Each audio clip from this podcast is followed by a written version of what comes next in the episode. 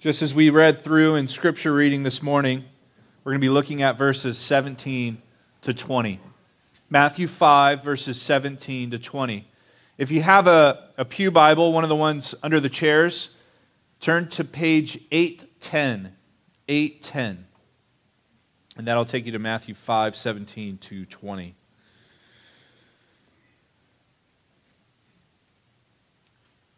Professor Pullman was a strict teacher. English 101, one of the first classes that you take in college.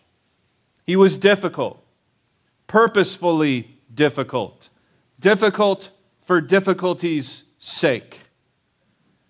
On the day papers were due, his rule was that all papers needed to be in a neat stack on his desk by 10 a.m., not a minute later. And if you were late, then the late ones were to pl- be placed in a different stack, and that stack was in the trash bin. Failure. One student burst through the doors of the class about five minutes past 10. He was disheveled, backpack hanging off his shoulder, sweat dripping from his brow, a look of panic in his eye, and a paper in his hands. He rushed over to the professor and slowed as he approached. He whispered a sentence or two that ended with, I'm so sorry. He placed his paper on, stop, on top of the stack on the desk and he rushed back to his seat.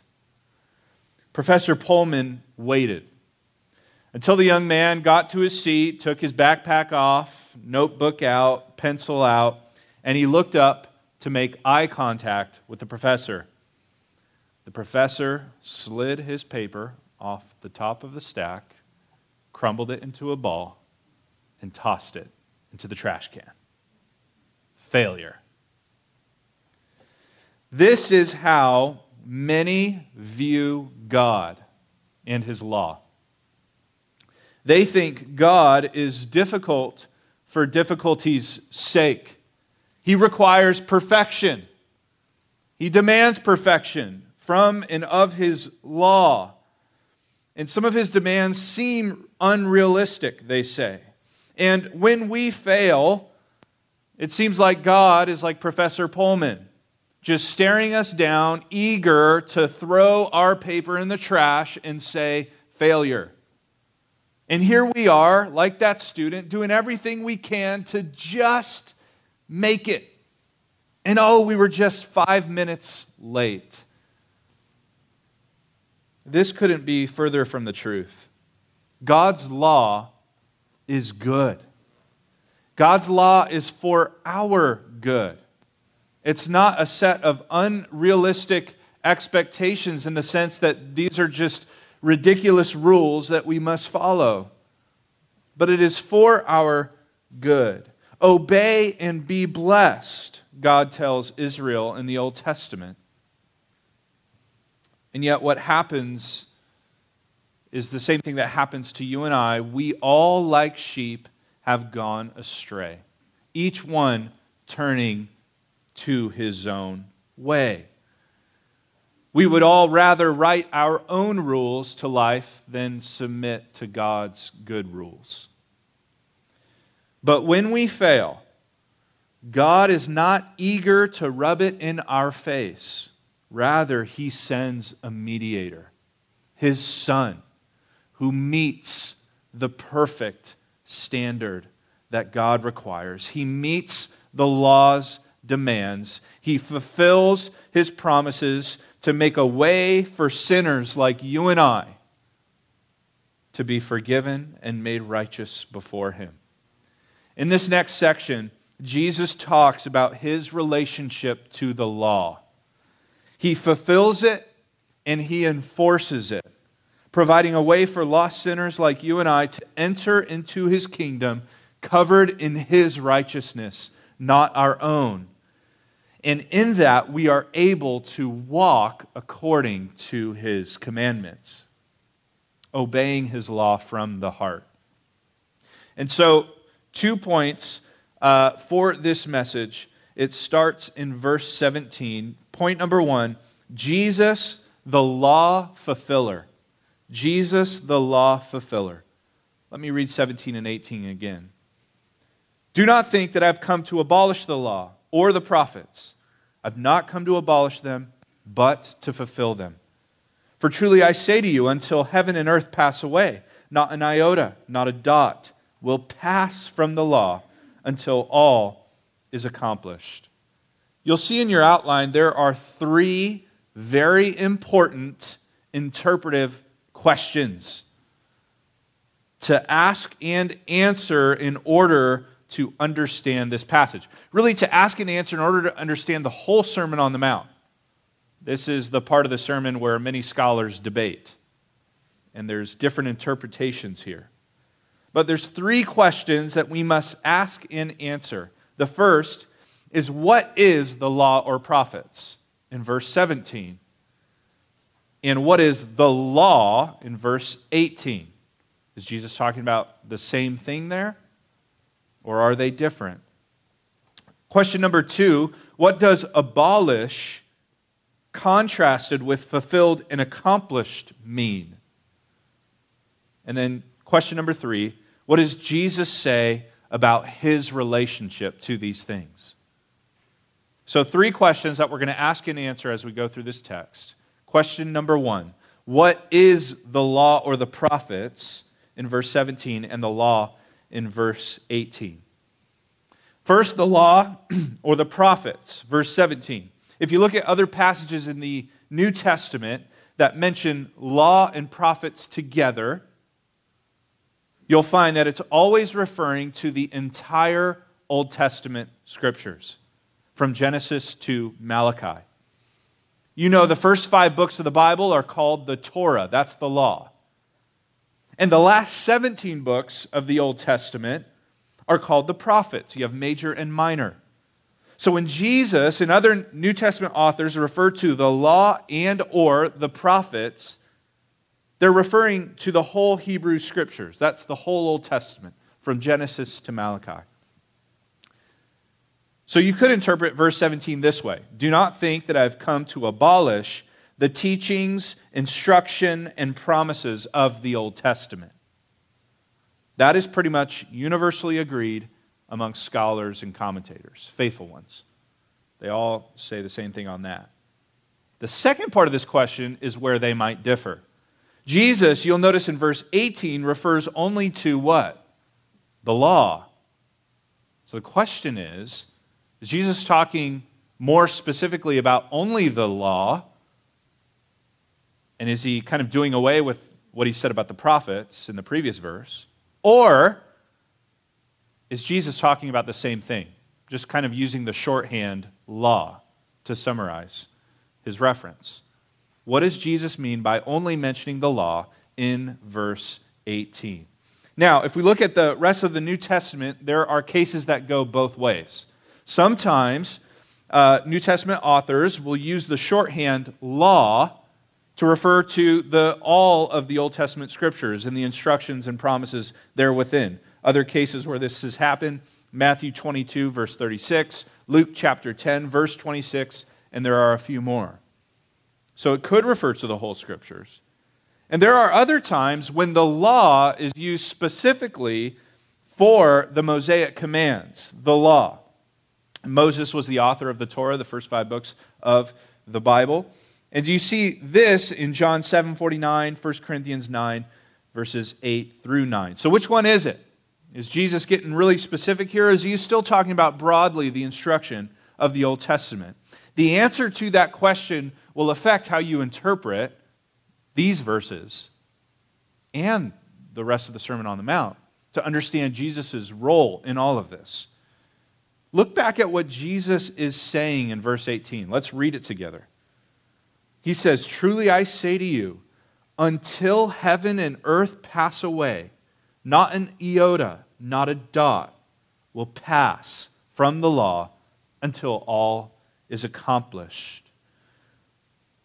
Jesus places his personal signature on the perseverance and accomplishment of God's word.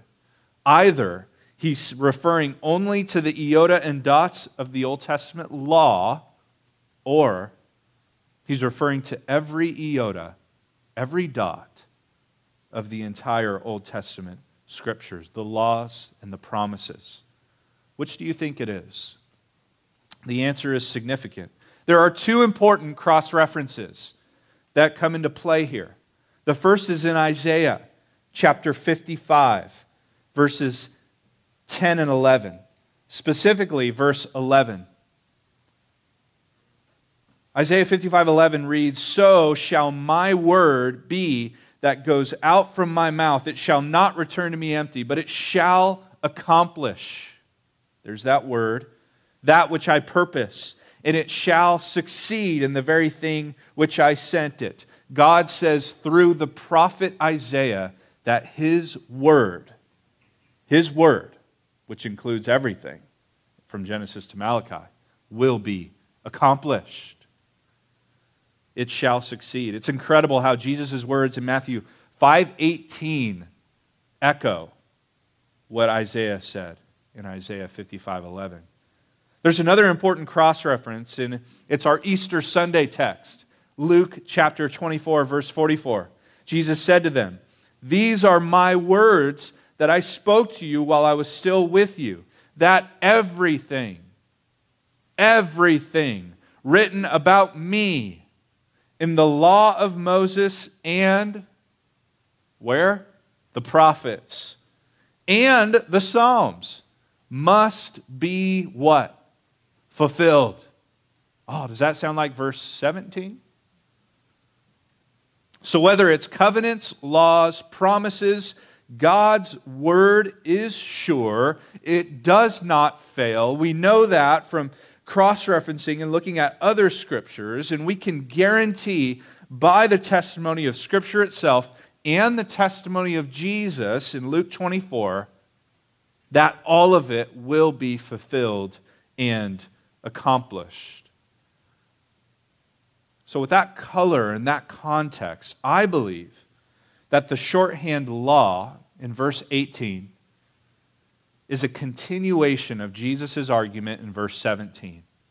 That is, that law is shorthand for the Old Testament scriptures and the instruction and the promises and the law there within. All the promises from the law to the prophets will be fulfilled and accomplished. They will not fail. Not an iota, not a dot will pass from what God has said without it being accomplished. I believe Jesus is referring broadly to the instruction of Scripture in the Old Testament, the entire Old Testament. Question number two What does abolish contrasted with fulfilled and accomplished mean? Well, the word for abolish could also be translated to destroy or to tear down. Jesus says it twice.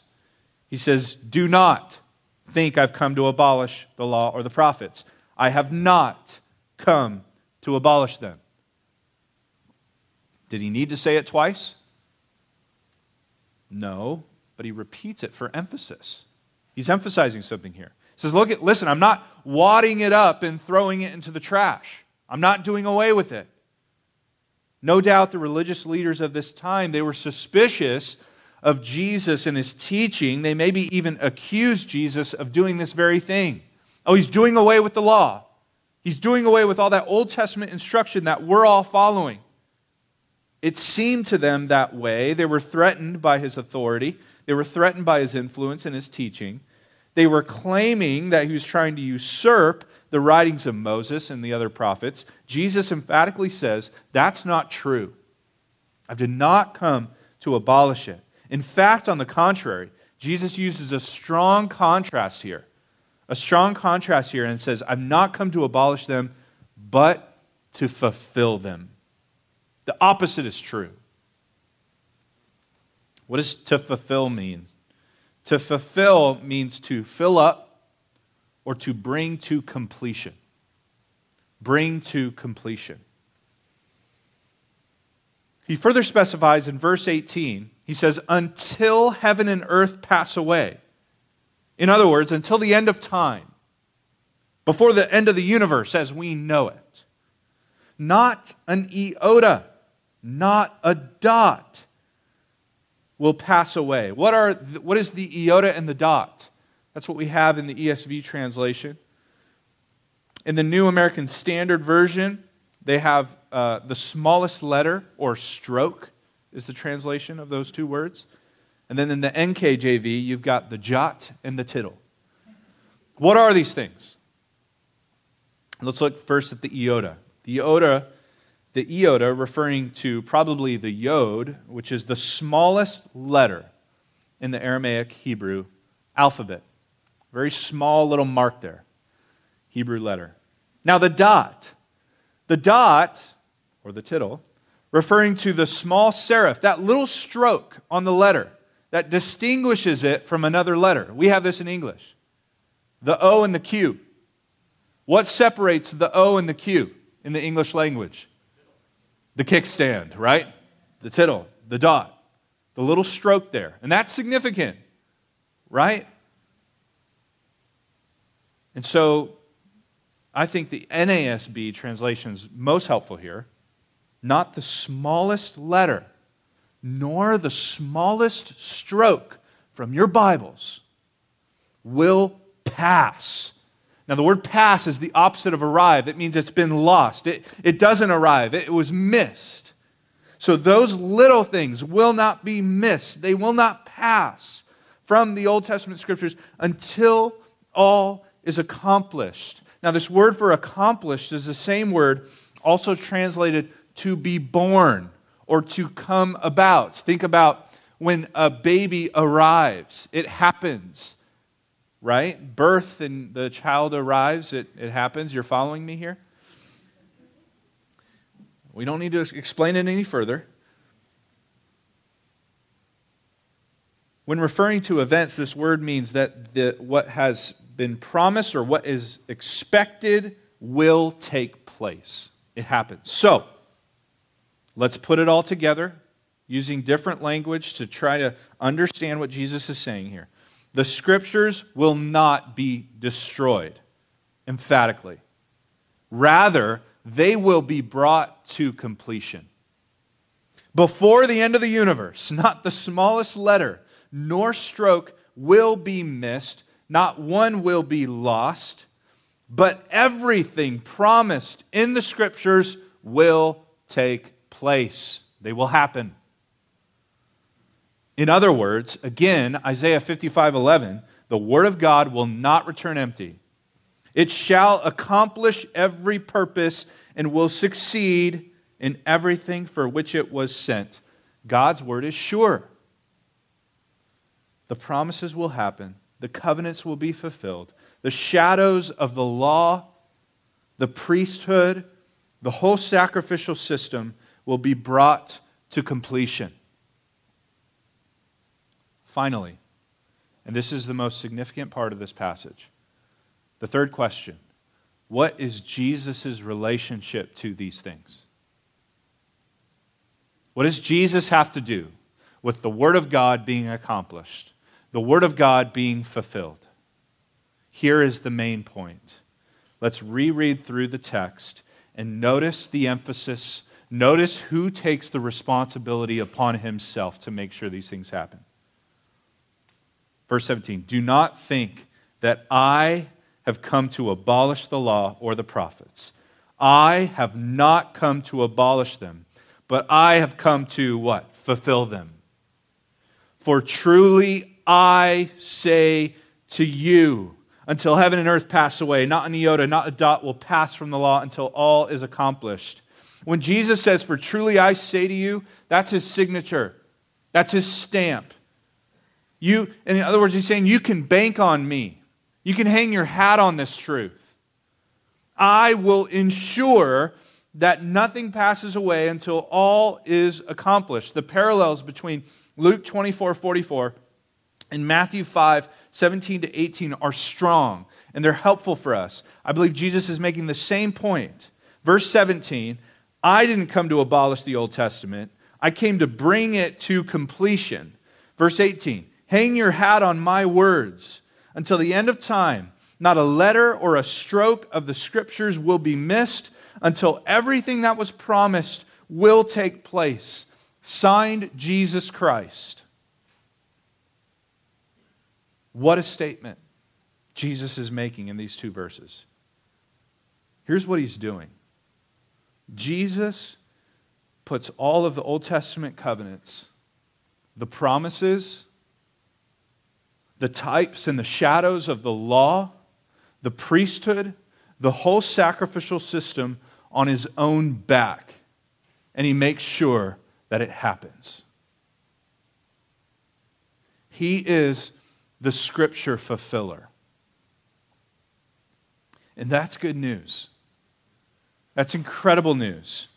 The promises of God, including our salvation, including atonement for sinners like you and I, the resurrection of believers, the kingdom come. It's not dependent upon us. He puts it all on His back. And if it's all on His back, then it's going to happen. We can bank on it. He makes sure of it. Christian, the troubles of your life are small in comparison to the glory and the goodness of the Savior Jesus Christ. God's redemptive plan is on his back. All glory be to Jesus Christ, our King, the Scripture fulfiller. It's amazing, this truth. Of course, we know that many of the Old Testament laws and promises were brought to completion in Jesus' first coming. Jesus, the great high priest, he brought the whole sacrificial system into to completion, in a sense, by making the ultimate sacrifice. We're no longer required, like they were in the Old Testament, to bring our goats, our bulls to the altar, to put our hands on their heads, and to cut their throats so that we can atone for our sins. We don't need to do that anymore. Jesus was the perfect lamb, the perfect sacrifice, who made a sacrifice once for all for sinners like you and I. He brings that sacrificial system, the law, to completion, the ceremonial law. Jesus was born of the line of David. He fulfilled that promise. Jesus lived a perfect life of perfect obedience to God's law, fulfilling all righteousness. Jesus took the good news of the kingdom to the Gentiles of Galilee. Remember, he goes out to the region of Galilee, Galilee of the Gentiles. That was promised, and he fulfilled it. Jesus was pierced and he suffered for our transgressions, according to Isaiah 53. He rose from the dead. Sheol could not hold him, and he ascended to the right hand of the Father, Psalm 110. So much was fulfilled and accomplished in Jesus' first coming, and yet there's still more to come. And Jesus has those promises on his back as well. He ensures that they will come to pass, they will be brought to completion, like I will build my church, and the gates of hell will not overcome it. Here we are this Sunday, gathering as a church, just one of the local churches, a part of God's universal body. He promised and ensured that there would be judgment for his enemies, and he will bring that to pass. He will bring an end to death and misery. He will raise us from the dead with a glorified body that can never die, and he will bring about a future kingdom for his people. Those promises are not on your backs, they're on Christ's. He will ensure they're accomplished. And that's good news for us today. That's really good news that Jesus takes those upon himself personally to ensure that all of these things happen Jesus is the law fulfiller. He's the law fulfiller. Point number two Jesus is the law enforcer. He's the law enforcer. Not only is Jesus the law fulfiller, but he enforces the law. Look at verse 19. He says, Therefore, Whoever relaxes one of the least of these commandments and teaches others to do the same will be called least in the kingdom of heaven. But whoever does them and teaches them will be called great in the kingdom of heaven. Jesus says something very similar later in the sermon. I believe here, referring back again to the commands, the principles, the instruction of the Old Testament. But Jesus adds something in a sense to that in Matthew 7 24, later in the sermon. He says, Everyone then who hears these words of mine and does them will be like a wise man who built his house on the rock. Verse 26 And everyone who hears these words of mine and does not do them will be like a foolish man who built his house on the sand. What is Jesus doing there? He's putting his words on the same level as Scripture, the same pedestal. This is the Word of God. Take it seriously, come under it. You need to obey the commands of Scripture. Moses promised in the Old Testament, in Deuteronomy 18, that a future prophet would come and that we should heed the words of his instruction. 1815 The Lord your God will raise up for you a prophet like me from among you, you'd be of Israel, from your brothers, and it is to him you shall listen. Listen to me, Jesus says, and do these words of mine. He says in verse 18, I'll raise up for them a prophet like you from among their brothers. I will put my words in his mouth, and he shall speak to them all that I command him. Jesus is the ultimate prophet, the priest and king, God in the flesh. And now he ascends the mountain to get the commands of God and bring them down to his people, you and I. He calls us to listen, to obey, and to teach his unfailing word. Much of the law, specifically the ceremonial and the civil law, has been brought to completion in the sacrifice of Christ. But we still have a moral law from the Old Testament that Jesus re- reinforces in the Sermon on the Mount. He addresses murder, he addresses adultery, but says, hey, it's not just on the outside. He says, the moral law requires your heart, should be obeyed from the heart, from the inside. And Jesus is going to further explain that in the next section here as we get to that. Look back at verse 19. He says, Whoever relaxes this word relax is actually has the same Greek word or uh, root as the word abolish in verse 17. So to relax is to loosen or to destroy or to nullify. Kind of throw these things aside and say, ah, oh, this doesn't matter. And it's interesting that Jesus would add, if you destroy or relax even the least of these commandments. Jesus is kind of playing towards the Pharisees' language here.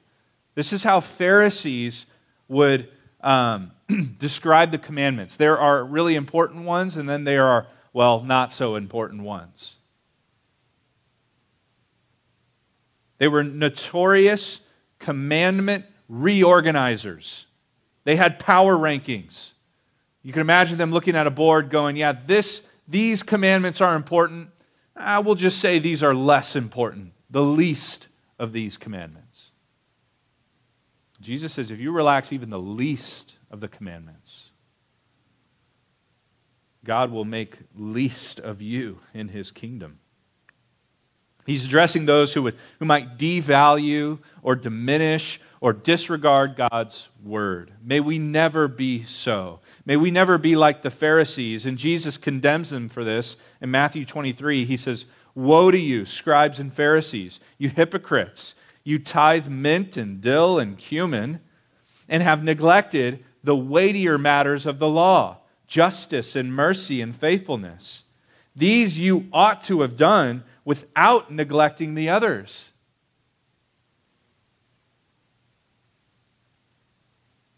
Your rankings are, are flipped upside down. You made the least important commandments, according to God, most important in your mind, and you decided that which is most important to God or the weightier matters were less important. It was a hermeneutic of convenience. Hermeneutic, the way you translate or interpret the scriptures, sorry. It was a hermeneutic of convenience. I'm going to I'm going to take what's convenient for me, and I'll apply that to my life. I'm going to disregard those things that make me uncomfortable or that are inconvenient. That's what the Pharisees did, and Jesus says, don't do that. If you disregard, if you devalue, if you diminish any of my commandments, the ones that endure today, especially of the moral law, those that apply still today to our hearts, then you will be devalued, you will be diminished, you will be disregarded in the kingdom. This affects your reward in heaven. Faithfulness to God's word will be rewarded in the kingdom. 2 Corinthians 5 talks about this. Whether we're at home or away, we make it our aim to please him.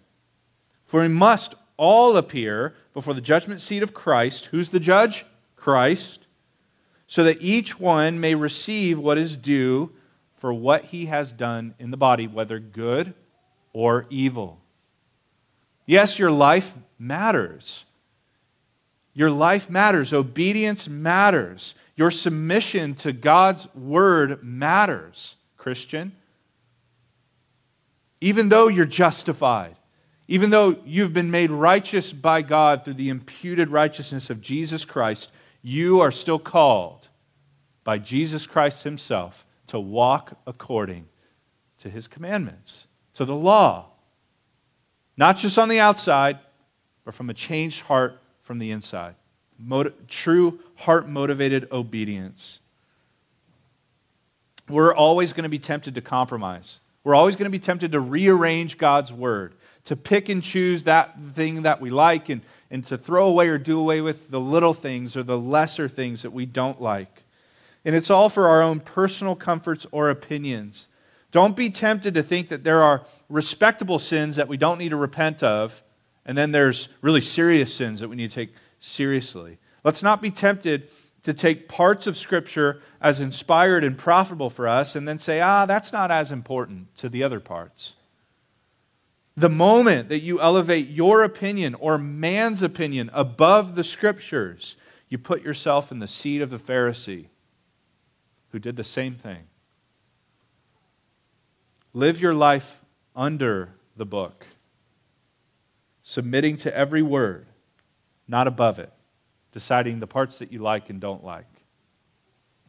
Jesus enforces the commands by saying, Make sure that you don't relax even one of these commandments, but that you walk in obedience to them.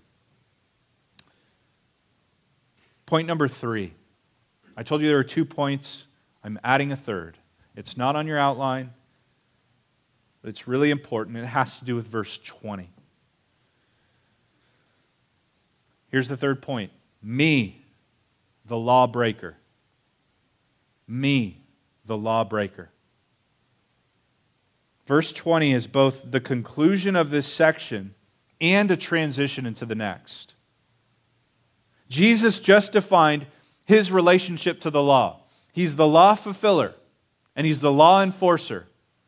Now he defines our relationship to the law by showing us just how short we fall. Jesus says in Matthew 5:20, I tell you, unless your righteousness exceeds that of the scribes and Pharisees, you'll never enter the kingdom of heaven. This is a shocking statement. For the average Jew in the audience, this seems absurd.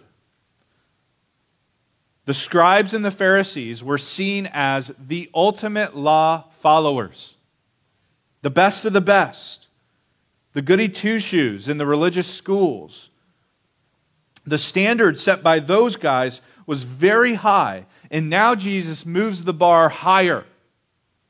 It says, unless your righteousness is up here above theirs, you cannot enter the kingdom.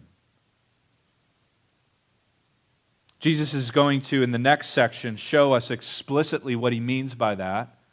That is, that the scribes and the Pharisees looked really good on the outside, but on the inside were desperate sinners against God filthy, just like all of us. Jesus shows that outward adherence to the law is not the righteous requirement, but inward adherence from the heart.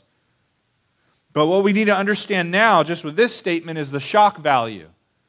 Is that by saying your righteousness needs to exceed that of the scribes and the Pharisees, Jesus sets the bar to an impossible height. The appropriate response at this statement is this if they fall short, then I fall short. If they failed the law, then I failed the law. We've all failed the law. I am not righteous. I'm not righteous. This is similar to what Paul says in Romans chapter 3. He says, What then? Are the Jews any better off? Better off? No, not at all. We have already charged that all, both Jews and Greeks, are under sin. As it is written, none is righteous, no, not one. It says in verse 19, Now we know that whatever the law says speaks to those who are under the law, so that every mouth is stopped, the whole world may be held accountable to God. For by works of the law, no human being will be justified in his sight, since through the law comes knowledge of sin. We're all lawbreakers. We've all fallen short of the glory of God. We've sinned. Romans 3:23. James 2:10 says if you keep the whole law yet stumble at one point you're guilty of it all. We're all guilty. We all fail underneath God's perfect standard of righteousness. You've got to understand that. No one has this kind of righteousness in and of themselves. So, why does Jesus give us this statement? Why does Jesus set the bar so high so as to essentially say, yeah, none of us can jump that high? How is it that anybody could enter the kingdom of heaven. This verse functions like a neon light arrow flashing and pointing back at Jesus. The only one righteous, the only one who fulfilled all righteousness, the law fulfiller. It points us back to the King. This kind of righteousness is not earned by any man, not the scribes, the Pharisees, not you and I. This kind of righteousness only comes from God, the God man, Jesus Christ, who walked in perfect obedience. He fulfilled all righteousness, Matthew 3:15 says. He was the one who was tempted in every way, yet without sin, Hebrews 4:15. He's the one who covers us in his robe of righteousness. Isaiah 61. This verse humbles us and brings us to a place of brokenness, yet also points us to the hope Jesus Christ, the only one righteous. Only those, then, covered in the righteousness of Jesus Christ, which is received by faith can enter his kingdom. We walk into his kingdom. Everyone who walks into his kingdom wears his robe. So, the question for you is do you have his robe? Are you covered in the righteousness of Jesus Christ? Do you have faith in him, in him alone? Do you believe that he's the only way for you to be saved? Or you have this kind of misconstrued idea that somehow you could still fulfill the law, somehow you could still make it on your own. Good luck. The bar's way up there. No man has jumped it except for one. His name is Jesus. Trust in Jesus Christ, the righteous one, today. Trust in him to have his righteousness cover you so that you may enter his kingdom. Submit to his word. See that he is the promised one that has come to accomplish our salvation. And trust in him and him alone for it. No one else, not even yourself. believe in Jesus today to be covered in his robe, to be washed, to be cleaned, and to be saved. Have you received Jesus Christ? Are you donning the king's robe? Exchange your filthy rags for his righteousness by repenting of your sins and trusting in him by faith. Let's pray.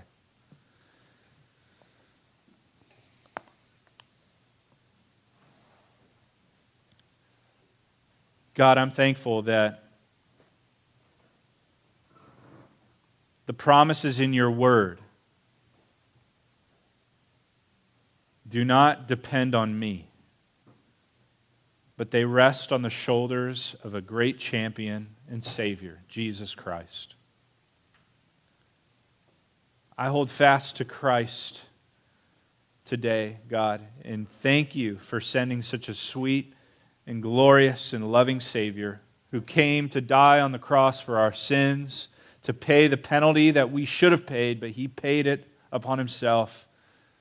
He, the, our sins were imputed, placed upon him, and in a great exchange, he imputes and places his righteousness upon us, covering us in his robes. He died on the cross and he rose again from the dead so that we can die to sin, we can repent of it and turn and have new life in Jesus Christ. I pray that every person in this room would believe that today. They would entrust themselves, surrender to a good Savior, the Scripture fulfiller, and the Scripture enforcer.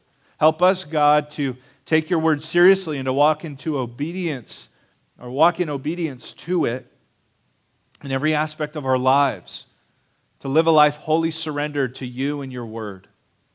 Help us to grow in those ways. In Jesus' name.